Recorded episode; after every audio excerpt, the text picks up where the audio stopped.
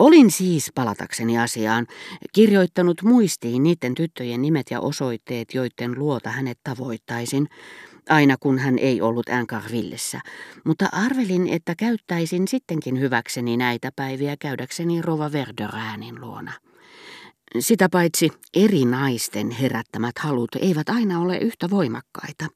Jonakin iltana emme mitenkään tule toimeen ilman naista, joka ei sitten kuukauteen tai pariin juuri mieltämme askarruta. Entä sitten vaihteluiden syyt, joita ei tässä ole aiheellista lähemmin tutkia?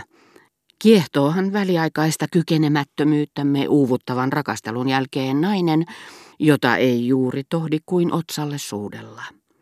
Mitä Albertiniin tulee, tapasin häntä vain silloin tällöin, niinä harvoina iltoina, jolloin en tullut toimeen ilman häntä.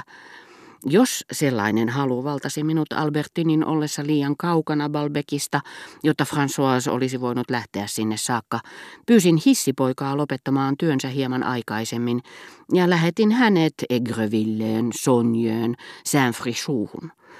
Hän ilmestyi huoneeseeni, mutta jätti oven auki, sillä vaikka hän ottikin tunnon tarkasti rasittavan hommansa, johon jo aamu 5 alkaen kuului puhdistamista ja siivoamista, hän ei pystynyt näkemään niin paljon vaivaa, että olisi sulkenut oven. Ja jos hänelle huomautti sen auki jättämisestä, hän kääntyi, keräsi keskittyneen näköisenä kaikki voimansa ja työnsi sitä kevyesti.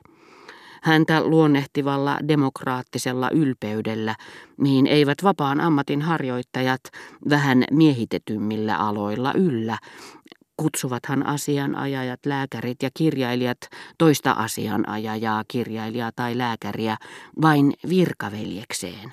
Hissipoika käytti aivan oikein suljetummille piireille, kuten esimerkiksi akatemioille varattua termiä, ja sanoi minulle puhuessaan joka toinen päivä hissipojan virkaa hoitavasta lakeijasta: "Täytyypä käydä katsastamassa kollegaa sijaisekseni."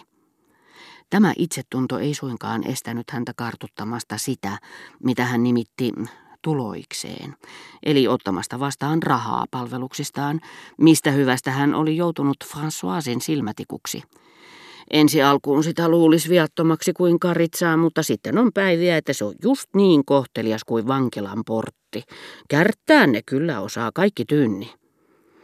Tähän ihmislajiin, mihin hän niin usein oli lukenut Ylaliin, hän liitti jo tässä vaiheessa Albertinin, niin ikävää kuin se kaikkien siitä koituvien onnettomuuksien takia olikin, koska näki minun usein pyytävän äidiltä kaikenlaista pientä ja koristeellista vähävaraiselle ystävättärelleni, mikä Françoisista oli anteeksi antamatonta, koska Rova-Bont-Tampilla oli vain yksi kotiapulainen.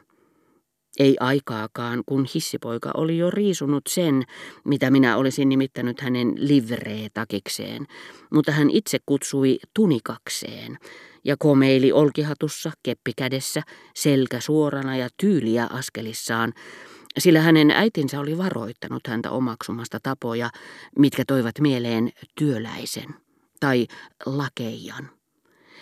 Sitä, mitä tiedekirjojen ansiosta työläiselle, joka lakkaa olemasta työläinen työnsä päätettyään, oli eleganssi Hansi Kasparin ja Olkihatun ansiosta hissipojalle, joka lakattuaan siksi illaksi kuljettamasta asiakkaita tunsi itsensä nyt kuin nuori kirurgi valkoisen takkinsa ja kersattisään luun univormunsa riisuttuaan täydelliseksi maailmanmieheksi. Häneltä ei muuten puuttunut kunnianhimoa eikä lahjakkuuttakaan hissikoriaan käsitellessään, niin ettei se koskaan jäänyt 2 kerroksen väliin. Mutta hänen kielenkäytössään oli toivomisen varaa. Uskoin hänen kunnianhimoonsa, koska hän sanoi puhuessaan portinvartijasta, josta oli riippuvainen: "Minun portinvartijani", samaan äänensävyyn, mihin mies, joka Pariisissa omistaa yksityishotellin, niin kuin hissipoika sanoi, olisi puhunut omastaan. Hissipojan kielenkäytössä taas ihmetytti, että ihminen, joka 50 kertaa päivässä kuuli kutsuttavan hissiä, ei itse osannut kunnolla lausua tätä sanaa. Tietyt piirteet hissipojassa olivat suorastaan raivostuttavia. Mitä hänelle sitten sanoikin, hän keskeytti minut lausahtamalla "tietenkin" tai "selvä se", mikä tuntui tarkoittavan, että huomautukseni oli itsestään selvä. että sen olisi keksinyt kuka tahansa, tai sitten antavan siitä kaiken kunnian hänelle, ikään kuin hän olisi ensimmäisenä kiinnittänyt siihen huomioni. Voimallisesti lausuttu tietenkin tai selvä se kuului joka toinen minuutti hänen suustaan, aiheista, joista hänellä ei ollut harmaata aavistustakaan, mikä ärsytti minua niin, että rupesin heti väittämään jotakin päinvastaista, osoittaakseni, ettei hän tajunnut asiasta mitään. Mutta toiseen väitteeseeni, vaikka se edellisen kanssa ristiriidassa olikin, hän vastasi yhtä kaikki, tietenkin, selvä se, ikään kuin ei muuta olisi voinut kuvitellakaan. Minun oli niin ikään vaikeaa sulattaa, että hän käytti tiettyjä ammattitermejä, soveliaita varsinaisen asian yhteydessä, myöskin kuvaannollisesti niin, että niihin tuli jokseenkin typerä, henkevyyttä tavoitteleva sivumaku, kuten esimerkiksi verbiä polkea.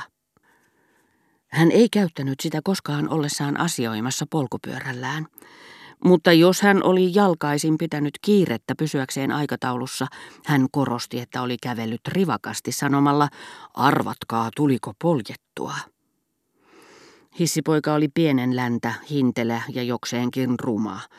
Siitä huolimatta joka kerta, kun hänelle puhui pitkäkasvuisesta, hyvävartaloisesta ja hienopiirteisestä nuoresta miehestä, hän sanoi, ai juu, minä tiedän, se joka on ihan minun näköiseni.